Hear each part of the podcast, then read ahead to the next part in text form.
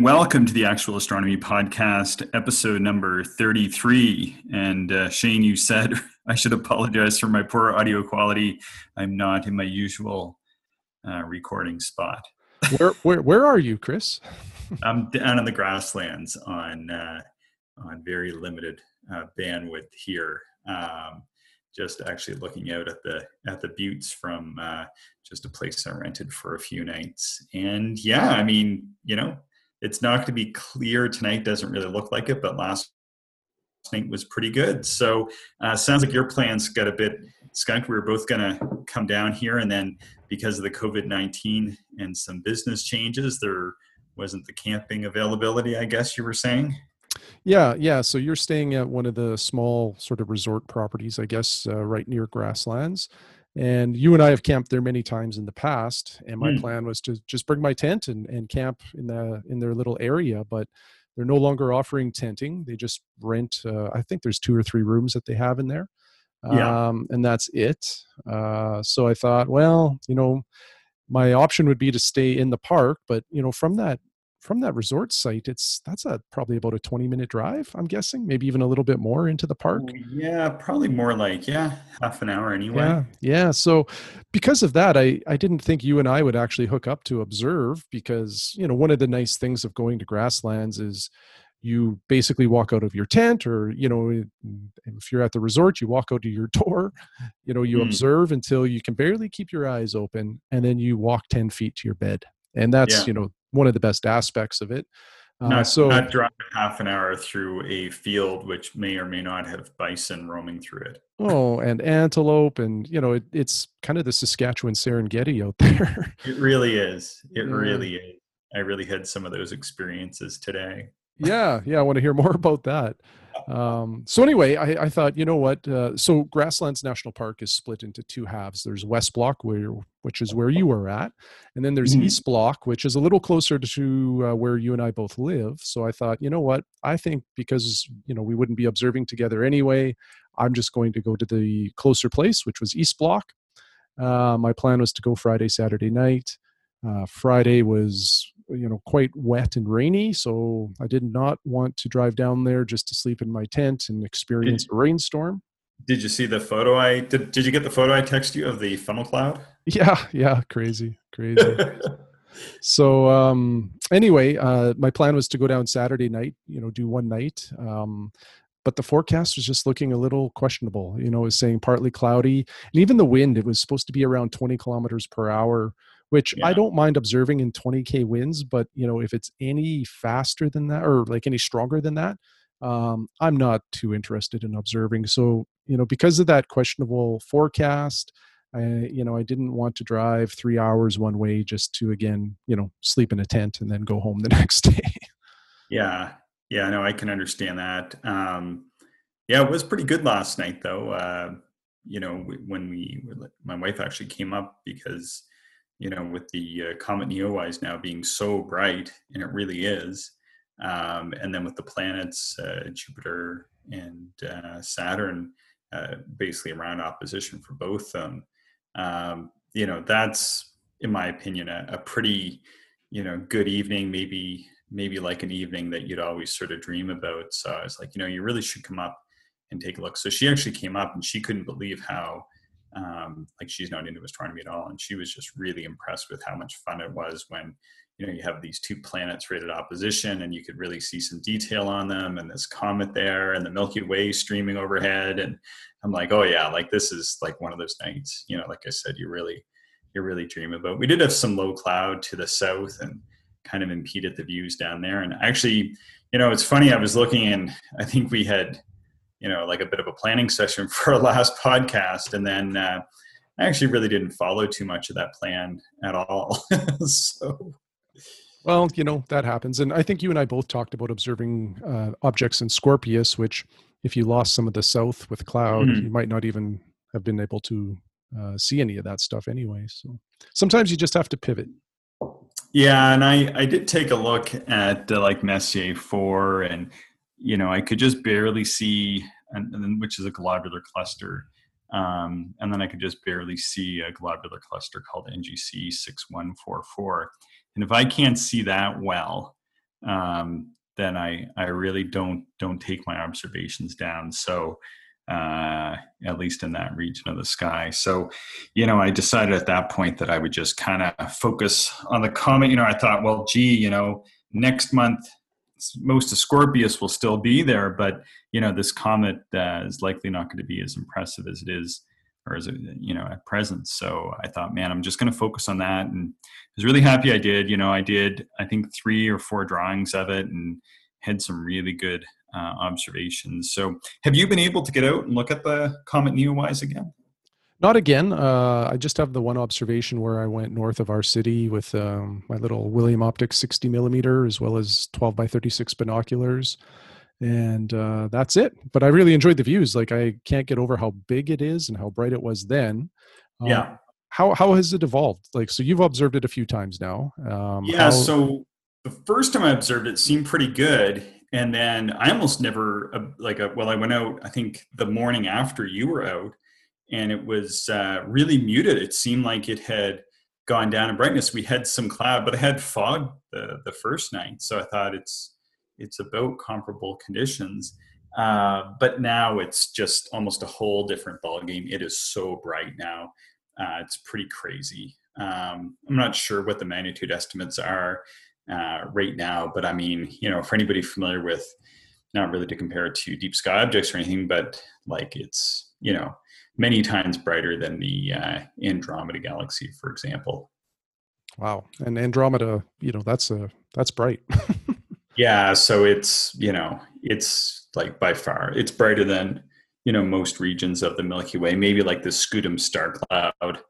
Um, collectively might be a little brighter but yeah it's it's pretty much you know apart from like planets and the moon and the sun and such it's it's the brightest thing. And apart from the milky way it's the biggest thing up there. I measured the tail out at uh, originally even just getting out of the car um, i could see it as 10 degrees and my wife could see it as about five. And then uh, by the time we were out there for half an hour and we're fully dark adapted um, I was easily able to get it 15. And I really think I was getting it about 20 degrees, which is two fists, uh, two fists at arm's length. And she was getting it at about 10 or 12 degrees at that point. So uh, she's not an amateur astronomer or ex- experienced astronomer. So that kind of gives gives the scale of how big this is. And I think that's much larger than Hale Bopp's tail. Hale Bopp was much brighter in 97, which was uh, the really bright comet 97.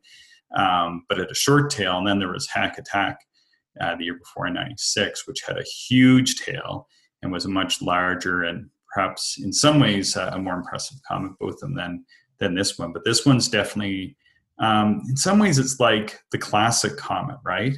Mm-hmm. Uh, being in, in like just how it looks. Like whereas Hale Bopp was just small and so bright, um, and from what I've seen in like you know sort of older photos and sort of ancient wood carvings and that sort of thing, it, it definitely does. This one definitely does look more like what I would always have thought of as a classic comet, which is you know fairly bright, but then has this this huge, beautiful uh, tail. Um, it's just phenomenal.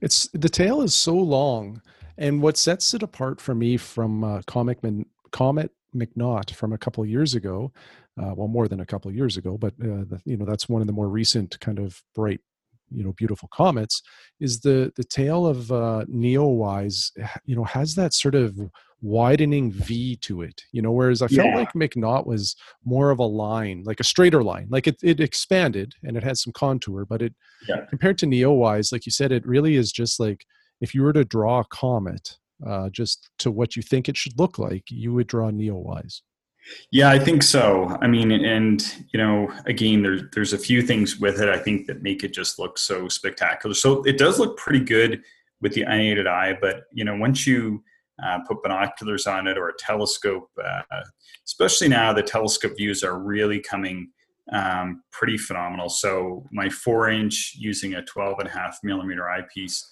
uh, I can't remember what power that is, but uh, anyway, just off the top of my head, well, it'd be, um, oh, maybe like 50 power or something like that. Yep. Anyway, and, and the views through that were just astounding. Um, like this beautiful nucleus, and then around it, like this beautiful, almost circular coma. and then it kind of just jets back and there's this really bright section that's about maybe four or five degrees so right now the, the section that is just crazy bright is about as big as as the whole thing looked uh, through a telescope i think just just a week or so ago. Um, and then now there's like the rest of it which is about as as bright as it was a week or so ago too. And uh, and it just trails off. Now through binoculars my binoculars are really wide field. They're almost 10 degrees. And this uh, you know binoculars are a great thing to look at comets through. And uh, i could see um, more tail than i could fit in the field of view of my comet uh, binoculars wow so which binoculars are those these are just like my inexpensive, like hundred and twenty dollar Nikon Action oh. Extremes. Yeah, right, so they're they're like a nine or almost a ten degree uh, binocular field, and you can use them with glasses. They're they're pretty inexpensive binoculars as far as binoculars go, but really this is you just want a wide field for this, and yeah, it was pretty astounding. And then with the telescope on it, yeah, just unbelievable, just how bright it was, and with the 12 and a half millimeter eyepiece, I could even see the ion tail, which is the uh, what what is it exactly? It's the ionized particles and it points directly straight back from the sun, like it's a straight line, yep. versus the actual tail of the comet, which are the uh, volatile particles. Then they they point more or less back, but they start to go into orbit around the sun. So then they kind of fan out, like like you were saying. But uh, yeah, with the four inch and uh, like I said, maybe around fifty power or so, I was able to see both both the tails, which surprised me because I didn't know. I, I, don't really, you know, something might sound strange, but I don't really read that much about astronomy online unless I've seen something, and I'm just kind of going out, you know, blank slate and uh, taking a view for myself. So uh, I was really surprised to see that ion tail, and I actually was reluctant to to mention it that I that I saw it. So I did look it up, and it's definitely there, and I don't know if other people are reporting that they've seen it or not, but it was there in the astrophotos. But the astrophotos, they're not really doing it justice in, into how large it is. Uh, to have a comet with a near 20 degree uh, tail under under a perfectly dark sky is uh, an exceptionally rare event. Um, so only Hyakutake had uh, as long, or maybe just a slightly longer. I think it was maybe 30 or 40 degrees, or maybe even longer. But uh, that was exceptionally rare, and this one is is pretty much just as rare. Like you know, good chance you could go rest of your life and never see a comet with with a tail that big. But you know, unfortunately, we only observed just inside the park. Um, kind of said like, I really wish you had driven down. I probably would have driven in to observe with you because the uh, I think the tail would have been just that much better from from the pure darkness right inside the park. Um, you forget how a truly dark location is impacted by light and, until you get back out here. Like, for example, we're 12 kilometers or whatever that is, seven or eight miles from um, the nearest town or village, and they actually are dark sky compliant with full cutoff lights. So you can see maybe six or eight lights, and they're they're dim because we're up higher. I think maybe by uh, 100 to 150 feet above the town, and uh, anyway, like if a car was driving into town from from outside and had its high beams on, it, they seem ridiculously bright, even from you know, like I said, about a dozen kilometers away, and you you forget uh, how much light impacts a truly dark location like that. It's it's pretty wild. Yeah, absolutely. Like it's funny you say that because I was talking to my wife a little bit about grasslands and and uh, just on the weekend here and i'm you know i had that conversation with her that when you're in such a dark place because she she couldn't understand why I would kind of be worried about other campers, you know, maybe walking to the washroom with a flashlight. And I said, you know, when you're in such a dark place, any little bit of light is like amplified because it's just so dark down there. Um, any any unnatural light or white light really really bothers you more than you know a lot of other locations. Yeah, um, and people tend to be kind of sort of oddly roving around a little bit more, it seemed anyway. Oh. I was kind of surprised, you know, having spent a lot of nights down here. And I think it's just because like they can't really go into the stores as much and like the town here is pretty locked down. So I, I think people tend to be kind of up and about a little bit more.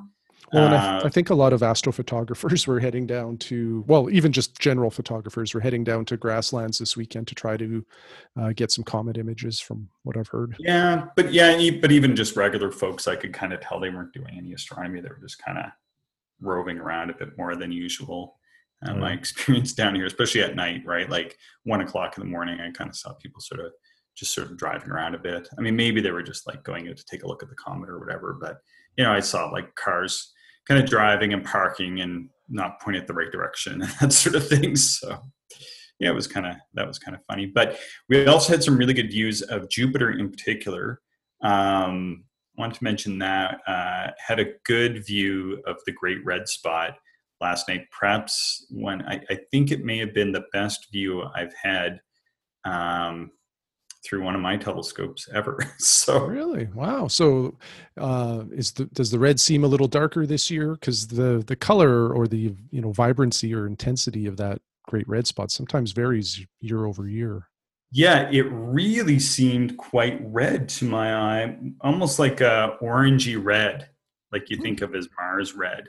Um, I was quite surprised. I haven't. I, I had been observing Jupiter uh, five or six weeks ago, but not recently and like typically the red spot can be uh, rather challenging to see especially uh, you know if you're not really used to looking through telescopes or, or planetary observing. But like my wife she picked it up no problem at all and kind of was able to to track. We watched it. Um, we could when we started observing it was just coming onto the disk and then we pretty much observed almost uh, long enough that we were able to to watch it uh, transit right across uh, pretty much the entire disk of Jupiter. So know, we were for uh, for a couple hours or more um, able to see that. Uh, could see the bands pretty well, like quite a bit of detail there. And uh, Saturn not as good as I've seen it before. I think um, you know just the, the seeing conditions just weren't quite uh, as good for Saturn as they were for Jupiter, which was sort of an interesting thing in itself. And then uh, from time to time, I could see like the Cassini division, but I couldn't like hold it.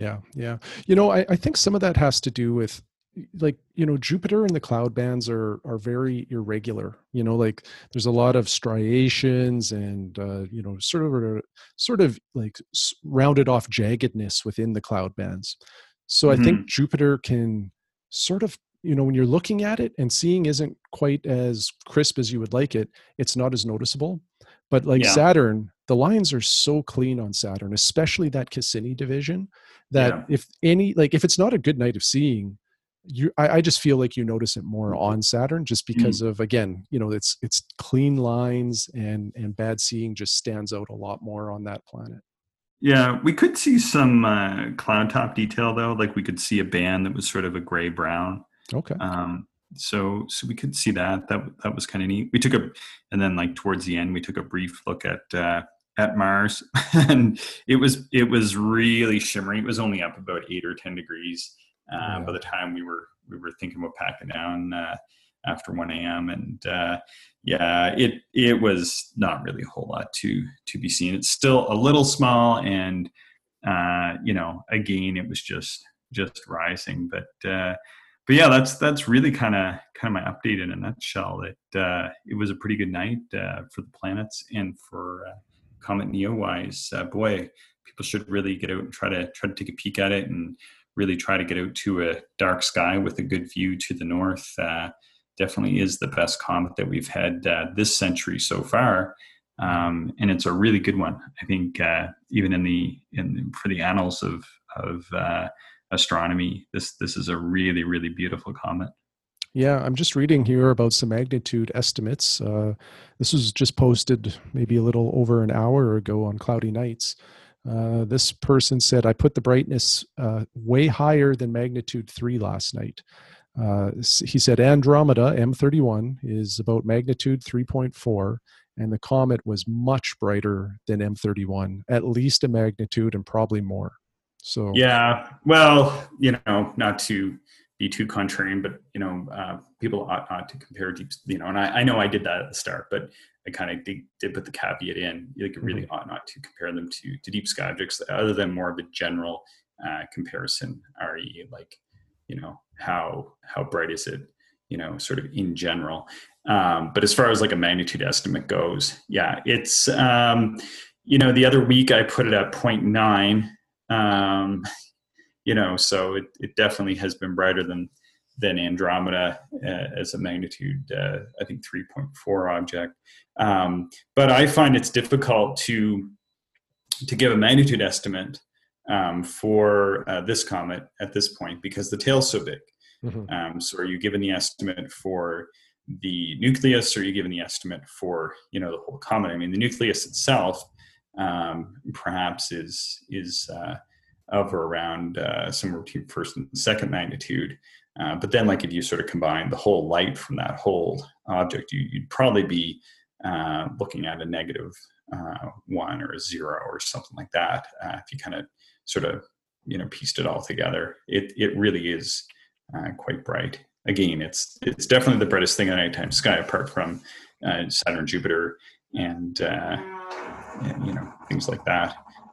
If you combine them all together, you know that is. But you know, almost the magnitude estimate at this point is inconsequential. Really, want to know is it visible to the unaided eye from you know a city or or any other spot? And you can see it from a city now, and then uh, you know certainly it uh, it really is uh, quite a bright comet with a huge tail. So um, kind of once you get into this kind of category of of comet, I think that uh, one ought not to worry about the magnitude estimate anymore and kind of throw it out the window and just kind of go and make the observations of it. Yeah, yeah. It's interesting too. You mentioned the ion tail. That that's something that people like. If you go out to observe the comet, um, that's something that you should uh, see if you can see. And it it's really just like a second tail.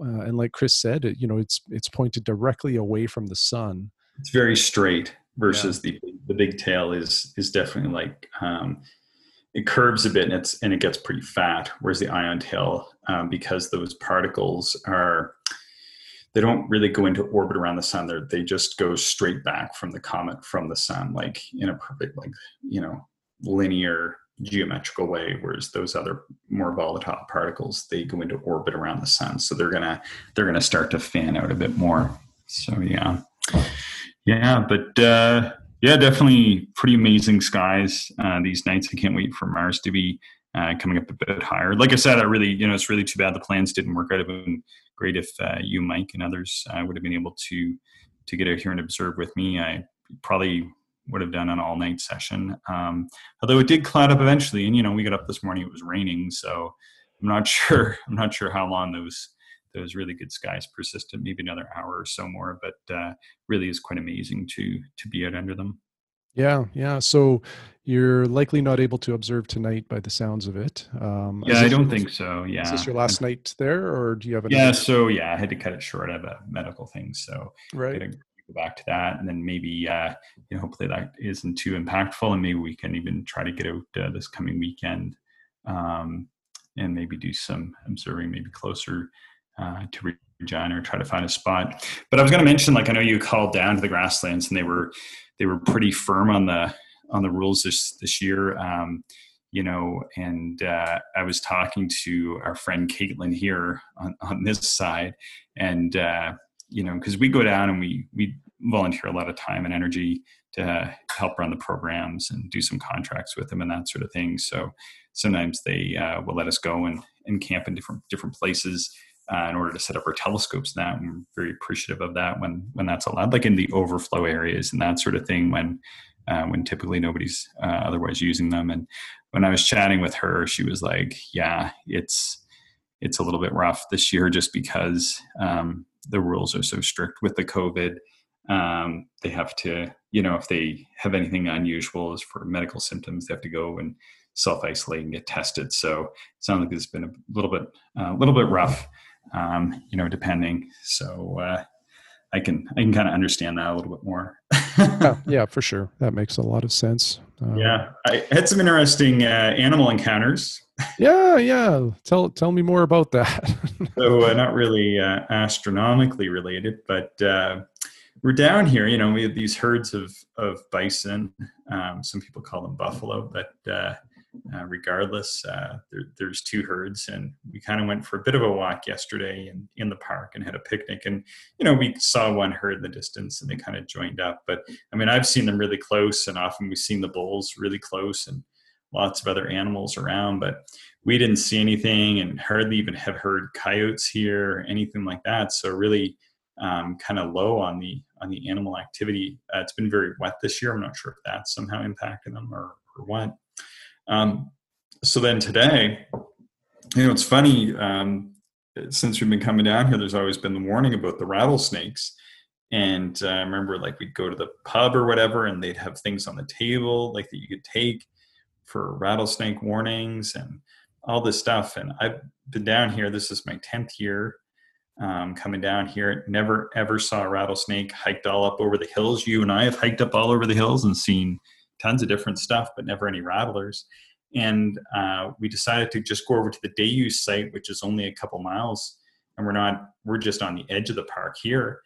And uh, get out of the car. We walked maybe 20 meters, and there was a rattler about uh, about a meter or you know somewhere between you know maybe up to four feet long, um, coming through the grass. And uh, yeah, diamondback, you know, prairie rattler, whatever they call them. And boy, it was a sizable snake. Um, and uh, when I noticed it and it kind of noticed me, it kind of made a big U turn and then kind of started coming after us. So we kind of hightailed it out of there. It was a little bit, uh, you know, like they can move pretty quick, actually, turns out. So I didn't know they would actually kind of, I don't know what it did. It did this U turn and kind of seemed like it was coming at us. And we didn't stick around to find out, um, you know, what exactly was was going to happen. So we just got out of there. Um, but yeah, it was huge. It didn't rattle, um, but I'm guessing that just people haven't been using that day use site and they kind of have it all broken down. I just thought it was neat because you know I hadn't been in there before when there's you know no activity. So um, so that was neat. And then we went up for a hike on 70 Mile Butte. And one thing I always wanted to see is those. Um, I think they're called like a longhorn lizard or something like that. Oh yeah, yeah. I, I I can't remember what the name is, but I know it, they're tiny, right? They're like a three inch lizard and yeah. yeah. And so boy, we didn't walk 15 minutes and one ran right in front of me and I took probably 25 or 30 photos of it. Oh, that's, that's awesome. Those that's a bit of a rare sighting there too. Those, those yeah, I think those are pretty rare. Although just being around, I did hear from other people that they were seeing them this year. Although I, again, like with the rattlesnakes and and these lizards before, I've definitely been around where people are saying, "Oh, you just missed a giant rattlesnake go through," or you know all this stuff, and I'd never seen one in ten years. Um, so finally, I saw one, but man, yeah, you do have to watch your step. But you know, you can't let your guard down. As soon as you think, you know, you're not even thinking about anything, you're literally, you know, a mile inside the park. You know, that's when you're gonna, you know, find the biggest rattler. Uh, you know, I mean, it was huge, right? Yeah, yeah, just just massive. So so anyway, but yeah, it looks like some cloud for tonight. So we're just gonna take it easy and uh, head home tomorrow. Unfortunately, so that's it really for my for my update. But uh, hopefully this recording goes through again. My apologies for the audio quality. This this uh, you know it's a neat little spot that they have here, but uh, it's uh, a little bit echoey for sound. I think. Yeah, no, I think it's working out okay, and I'm glad we were able to get this done because otherwise we would uh, probably be a little bit behind in our release schedule. Yeah. Uh, so this is good. Um, you know, I think I think we should talk just a little bit too about some meteor showers coming up. And uh, oh yeah, I think saw lots of meteors last night. Yeah. Yeah, like it, it kind of dovetails nicely with Neowise as well. Um, mm Eh, just because of how these meteor showers originate. So there's multiple meteor showers that happen throughout the year. Um, you know, they're you can put them on the calendar. We know when they peak. Uh, what we never know is how intense they'll be. Um, so I guess Chris, how how like what causes a meteor shower? How did how did they start? Well, they start out really as comets uh, in orbit around the sun and then our uh, our orbit intersects with those orbits. And as the comet goes around the sun, it gives off this material, like the material you've been talking about from NEOWISE. And these are like little dust grain to maybe salt grain size particles. And then as as Earth intersects with with comets that uh, share a similar orbit or have shared a similar orbit, many of them don't, don't exist anymore.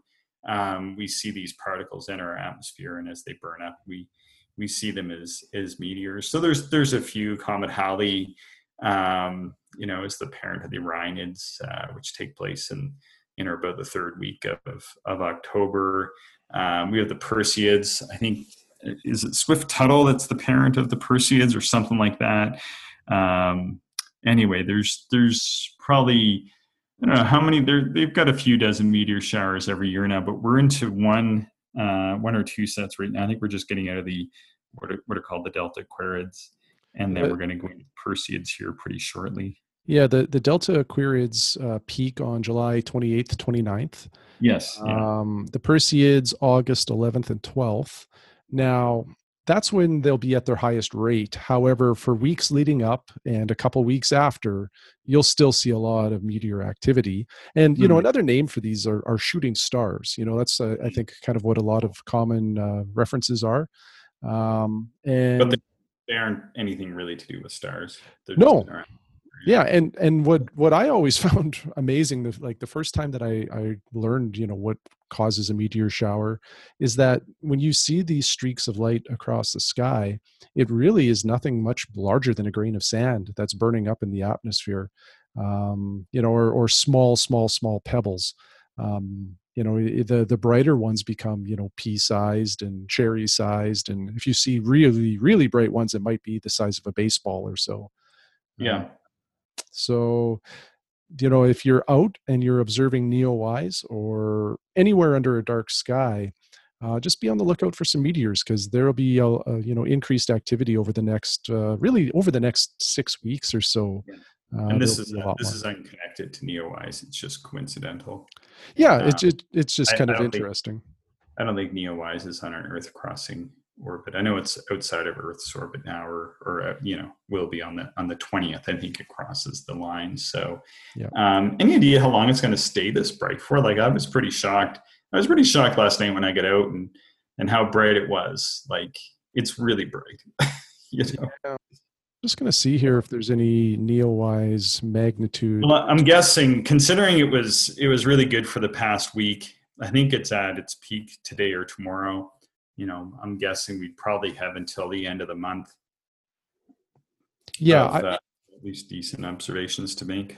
Yeah, I would agree with that. Um, we'll get the moon soon, though, and then that, of course, will impede any any uh, dark sky observing and and impede the comet, and very likely by the time the moon's out of the sky again. So this is probably it. I mean, this is probably the best week um, right now to uh, for people to get out and to observe it. So hopefully, people will. Yeah, apparently, like I'm looking at a curve right now on the Sky Live, and it placed its magnitude the highest on like June 6th or something like that. And it's uh, dropping off, but like not substantially drop off. Uh, and you know, by yeah, but I think I think like I was saying, those magnitude estimates become suspect once you get yeah. into the the size that we're talking about, like because you know it, it right now it's at its closest point to Earth. I think on the 20th is when it's at its closest, July 20th of 2020. That's mm-hmm. pretty way. Um, but um, the you know the, the comet may have been like you know sort of intrinsically slightly brighter, and then because it was further away, it kind of looked sort of smaller in the sky, so it was more concentrated. But now it's so close and so big in our sky that um, you know are really getting this phenomenal view, even though intrinsically it might not be quite as bright because it's further away from the sun at this time. Mm-hmm. Uh, definitely, the show is more spectacular uh, than it was a week or ten days ago. Uh, some, you know, and you know, who knows? It could, as we as we uh, begin, you know, here in the next couple days to move away from the comet, uh, and the comet is moving away from us uh, it could sort of exponentially uh, decrease in brightness, unfortunately, and it could it could really start to to dim down. But I really think that over the course of of the next week, you know, before the uh, uh before say the the 26th of July, this this is the time for people to get out and and take a look at it. You know, sometime in the next week or so. Yeah, just reading here, its closest approach to Earth will be July 22nd. Um, and at that point, it'll be almost as far away as Mars. Wow. Yeah. Interesting. Yeah. So hopefully people will get a chance to get out and take a look. So I think that's really it for my report. Shane, do you have anything else to add? No, no. Uh, glad that you're able to get some views in, and hopefully we can get out later this week uh, to take a look at the comet and some other things. Sounds good. How can people get in touch with us? Uh, they can find us on Twitter at Actual Astronomy or email us actualastronomy at gmail.com. Okay, sounds good. Thanks for uh, reaching out and having a conversation while my sound is poor and I'm really in the middle of nowhere. right on. Thanks, Chris, and thanks everybody for listening.